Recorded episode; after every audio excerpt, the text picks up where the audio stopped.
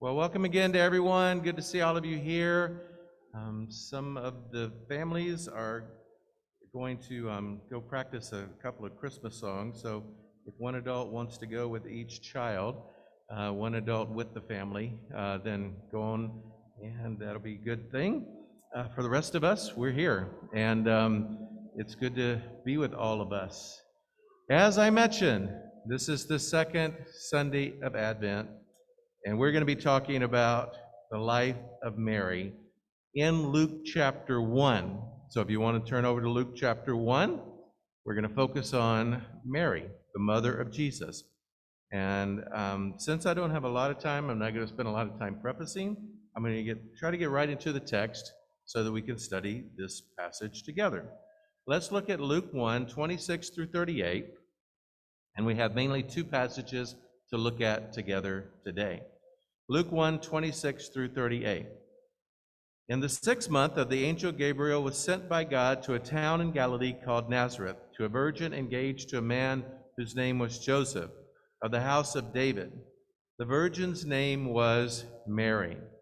And he came to her and said, "Greetings, favored one. The Lord is with you." But she was much perplexed by his words and pondered what sort of greeting this might be. The angel said to her, "Do not be afraid, Mary, for you have found favor with God. And now you will conceive in your womb and bear a son, and you will name him Jesus. He will be great and will be called the Son of the Most High. The Lord God will give him the throne of his ancestor David. He will reign over the house of Jacob forever, and of his kingdom there will be no end." Mary said to the angel, "How can this be, since I am a virgin?" The angel said to her, "The Holy Spirit will come upon you, and the power of the Most High will overshadow you. Therefore the child to be born will be holy, and he will be called Son of God. And now your relative Elizabeth, in her old age, has also conceived a son, and this is the 6th month for her, who was said to be barren, for nothing will be impossible with God." Then Mary said, "Here am I, the servant of the Lord. Let it be with me according to your word." Then the angel departed from her. The story of Mary is one of my favorite stories in the Bible. And as I look at the story of Mary, I'm very much humbled by her and her response to God in this passage and in the next passage that we're going to look at. Mary was from a very small village named Nazareth in Galilee. It was a backwater village of probably only 100 people during her day. And obviously, in a village that small, everyone would have known each other, and pretty much everyone would have known each other's business in a small village like that.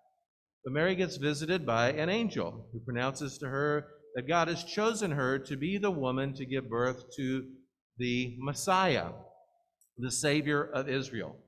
And how does Mary react to this pronouncement from the angel Gabriel? Well, there's a few things that we see here in this passage. First, Mary is surprised. I mean, wouldn't you be surprised if an angel came to visit you and said anything to you? I think you would be surprised. But she's surprised by the visit. She's surprised by the declaration from the angel. And Scott Spencer says this, "But in the heat of the moment, Mary is not at all sure that this is a blessed event. Why on earth should she be singled out? Nazareth's record of previous angelic visitations would be slim to none. Perhaps Gabriel had lost his way, misread his assignment. Even if he has the right place, does he have the right person?" So Mary's reaction at first is to be perplexed, to be surprised. She ponders the words of the angel. Her second response is, and I really like this about Mary, she asks questions. She just doesn't take it at face value. "Oh, you're an angel, and you're making this pronouncement to me." She actually asks some questions of the angel. She says, "How can this be, since I am a virgin?" She's like, things like this aren't possible. Well, that's a very, very fair question. And the angel, notice he doesn't just dismiss the question. He doesn't say, well, just blindly follow, blindly believe. He answers her question. He says, well, this is going to come through the Holy Spirit. and God is going to be involved in this. And not only that, you know, your cousin Elizabeth, whom everybody thought could not have a child, she's pregnant. And so he really does answer her question. And I appreciate that, because there are times in my life where I have questions about following God. And I have questions about things that the Bible says. And God does, he doesn't just look at me and say, blindly trust, blindly believe. He says, engage your mind. Think about it. It's fair to ask questions. It's okay to ask questions. And he also says, I have answers. Keep digging. You'll find answers. And so when I look at this story right here, that really, really impressed me. First, that Mary's willing to question. And she asked a really good question, an important question. But secondly, that Gabriel, the angel, just doesn't dismiss her and say, yeah, don't worry about the details. He actually answers her and talks about some of the details. And that's important, because as we follow God, we need to be questioning people. And we need to be people that dig deeply into the Word. And we think about things. Don't just turn off our intellect. Just don't turn off our brain. But we engage our brain and our emotions in following God and use them both together. And so Mary does this. Now, Mary's pregnancy is very different from Elizabeth's. Elizabeth was older in years, trying to say that delicately. She was older in years, and she hadn't had a child. And as we talked about last week, there would be some shame involved in that culture and in that day. And so this pronouncement to her that she was going to have a child was received with great joy. For Mary, it had to settle in a little bit for her to be joyful about it. But she does get there. She's young. She's not married. And to be pregnant in that situation, in that day and time, there would have been great shame associated with Mary.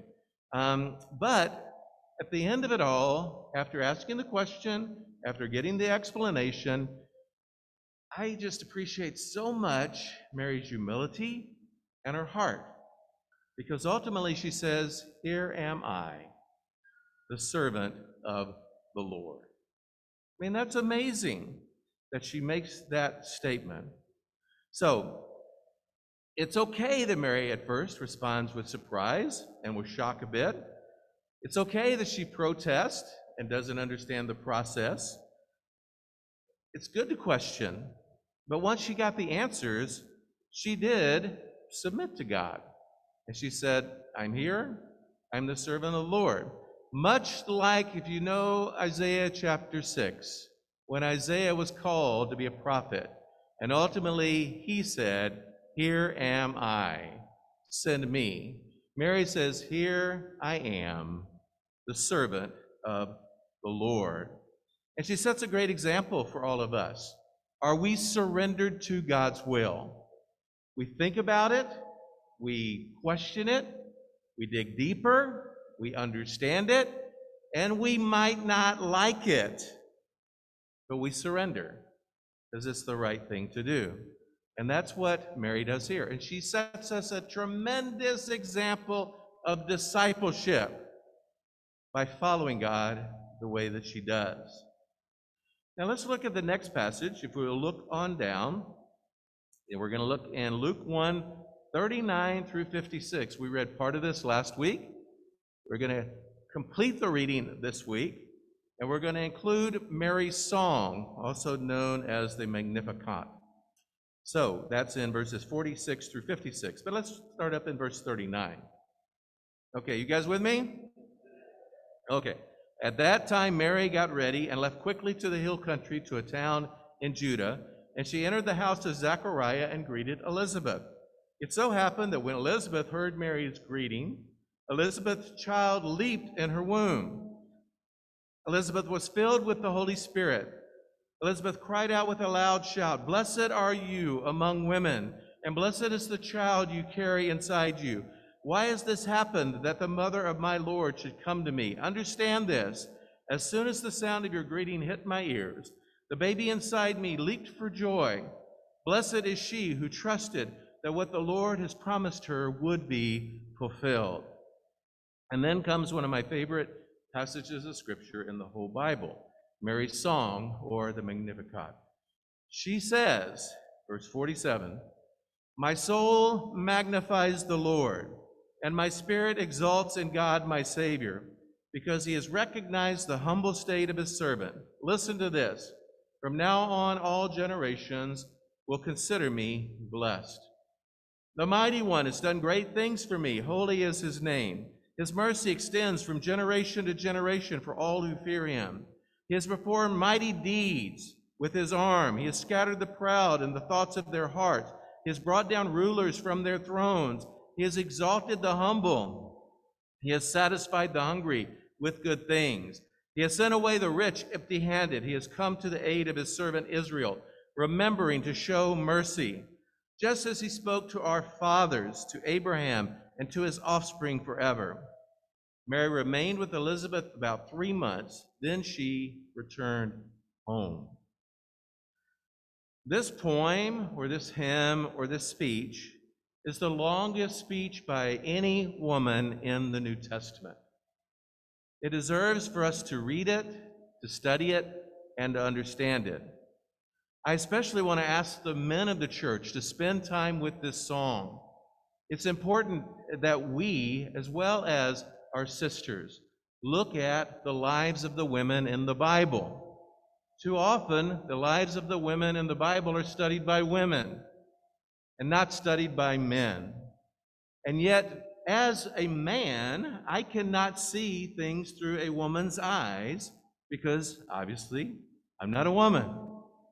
I have the same problem with trying to see things as a person of color would see things, because I am not a person of color. And so I need to read things and talk to people and understand by getting into the mind and the eyes of someone who is female, be able to understand a little more about how they see life and about how things hit them and about the different things that they face in life that I don't face as a white man. And one way to do that is by getting into the Bible and reading the stories of the women of the Bible, but also reading their words. How much time have you spent on Deborah's song? How much time have you spent on Hannah's song? How much time have you spent on Miriam's song? How much time have you spent in Proverbs 31?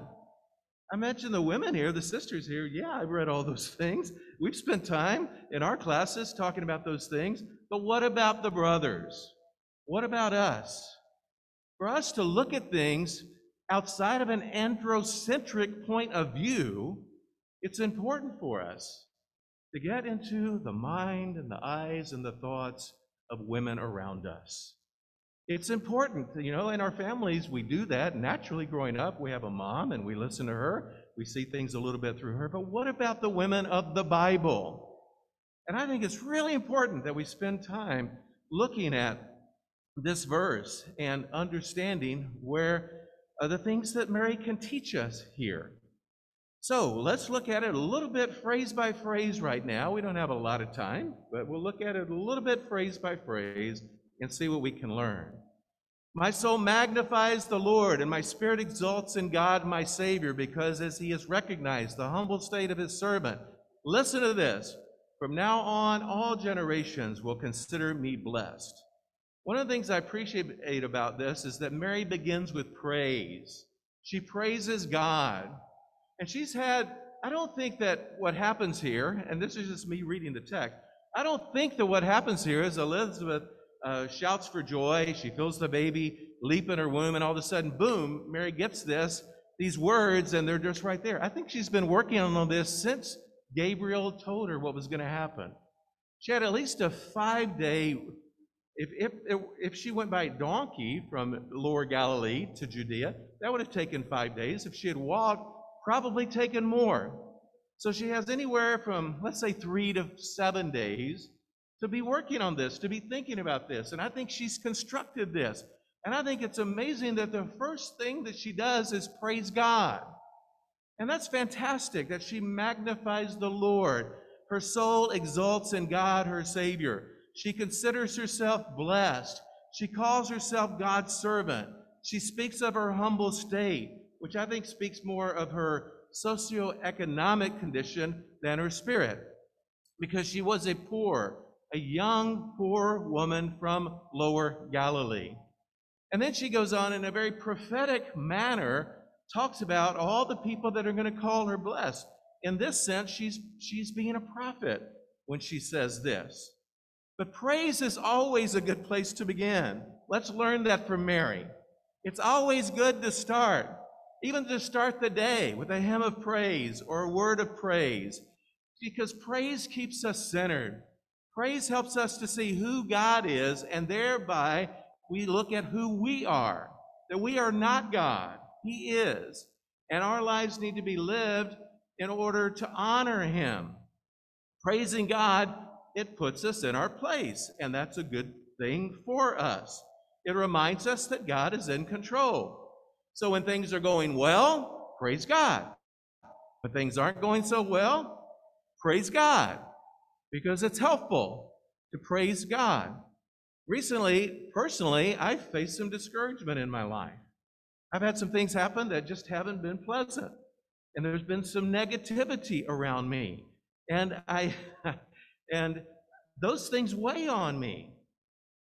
And yet what I've done during those times is I've tried to focus on the positive, and I've tried to focus on God, and I've tried to spend time praising Him, both in meditation and in my prayer and in singing and in getting in the Word.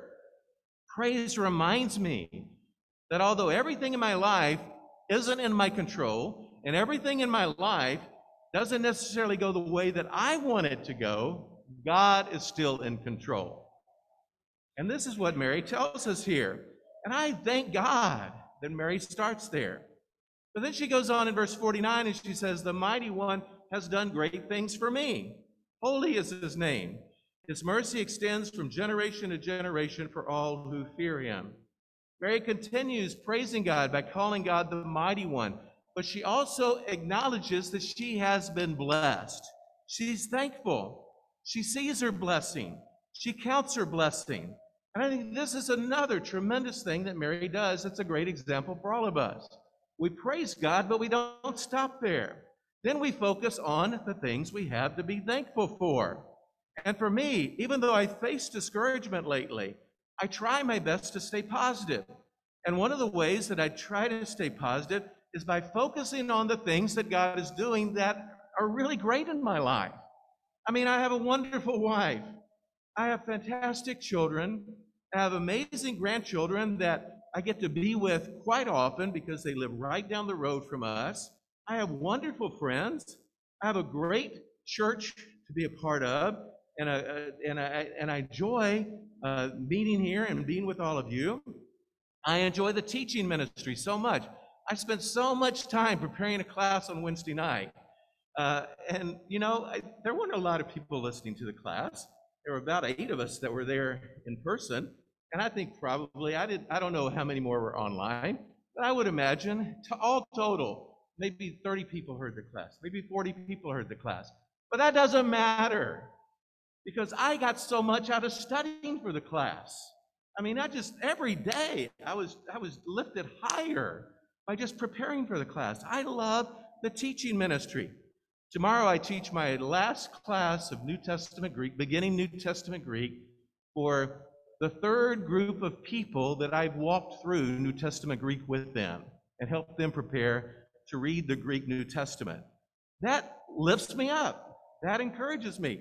I am grateful for that. So even though I have things in life that are challenging, I need to stay positive.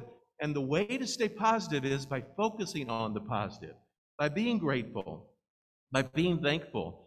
And so Mary, I look at her here, and she truly is Mary full of grace because she focuses on the grace of God here. Then she says in verse 51, "He," talking about God, "has performed mighty deeds with his arm. He has scattered the proud in the thoughts of their hearts. He has brought down the rulers from their thrones. He has exalted the humble." Mary notes that God scatters the proud and exalts the humble. and talks about this reversal of fortune, the same type of reversal of fortune she's going to have in her own life. She goes on to talk about this reversal of fortune more in verse 53. He has satisfied the hungry with good things. He has sent away the rich empty-handed. Mary sounds like a prophet of justice here. She sounds like Amos or Micah or Isaiah. God has satisfied the hungry, but he sent the rich away empty-handed. Those are the words of Mary. And then she concludes in verses 54 and 55, he has come to the aid of his servant Israel, remembering to show mercy, just as he spoke to our fathers, to Abraham and to his offspring forever. Mary sings that God is the God of Chesed, grace, mercy, and peace. He remembers to show mercy to his people. She has experienced that mercy firsthand, and she praises God for his mercy, and she will not forget the mercy of God. Let none of us forget the mercy of God as well. So there's so much here. I could talk so much longer, but I don't have the time to do it. Let me close with a few words. In this hymn, the longest speech by any woman of the New Testament, Mary reminds us of Miriam, Deborah, and Hannah. She uses her genius, her gift for words, to praise God. And I love it when our sisters use their gift in the church.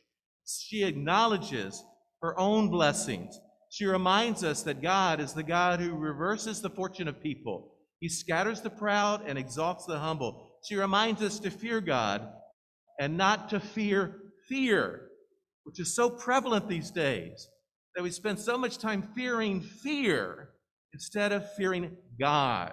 But Mary doesn't do that. I mean, she had so much to be afraid of. But she fears God and not fear. What a great example that she gives us there.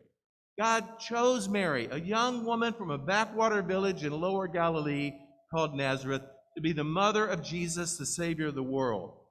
When she learned that God had chosen her, she had questions, but she didn't protest. She didn't try to talk her way out of the situation. Once her questions were answered, she simply said, "Here am I, the servant of the Lord.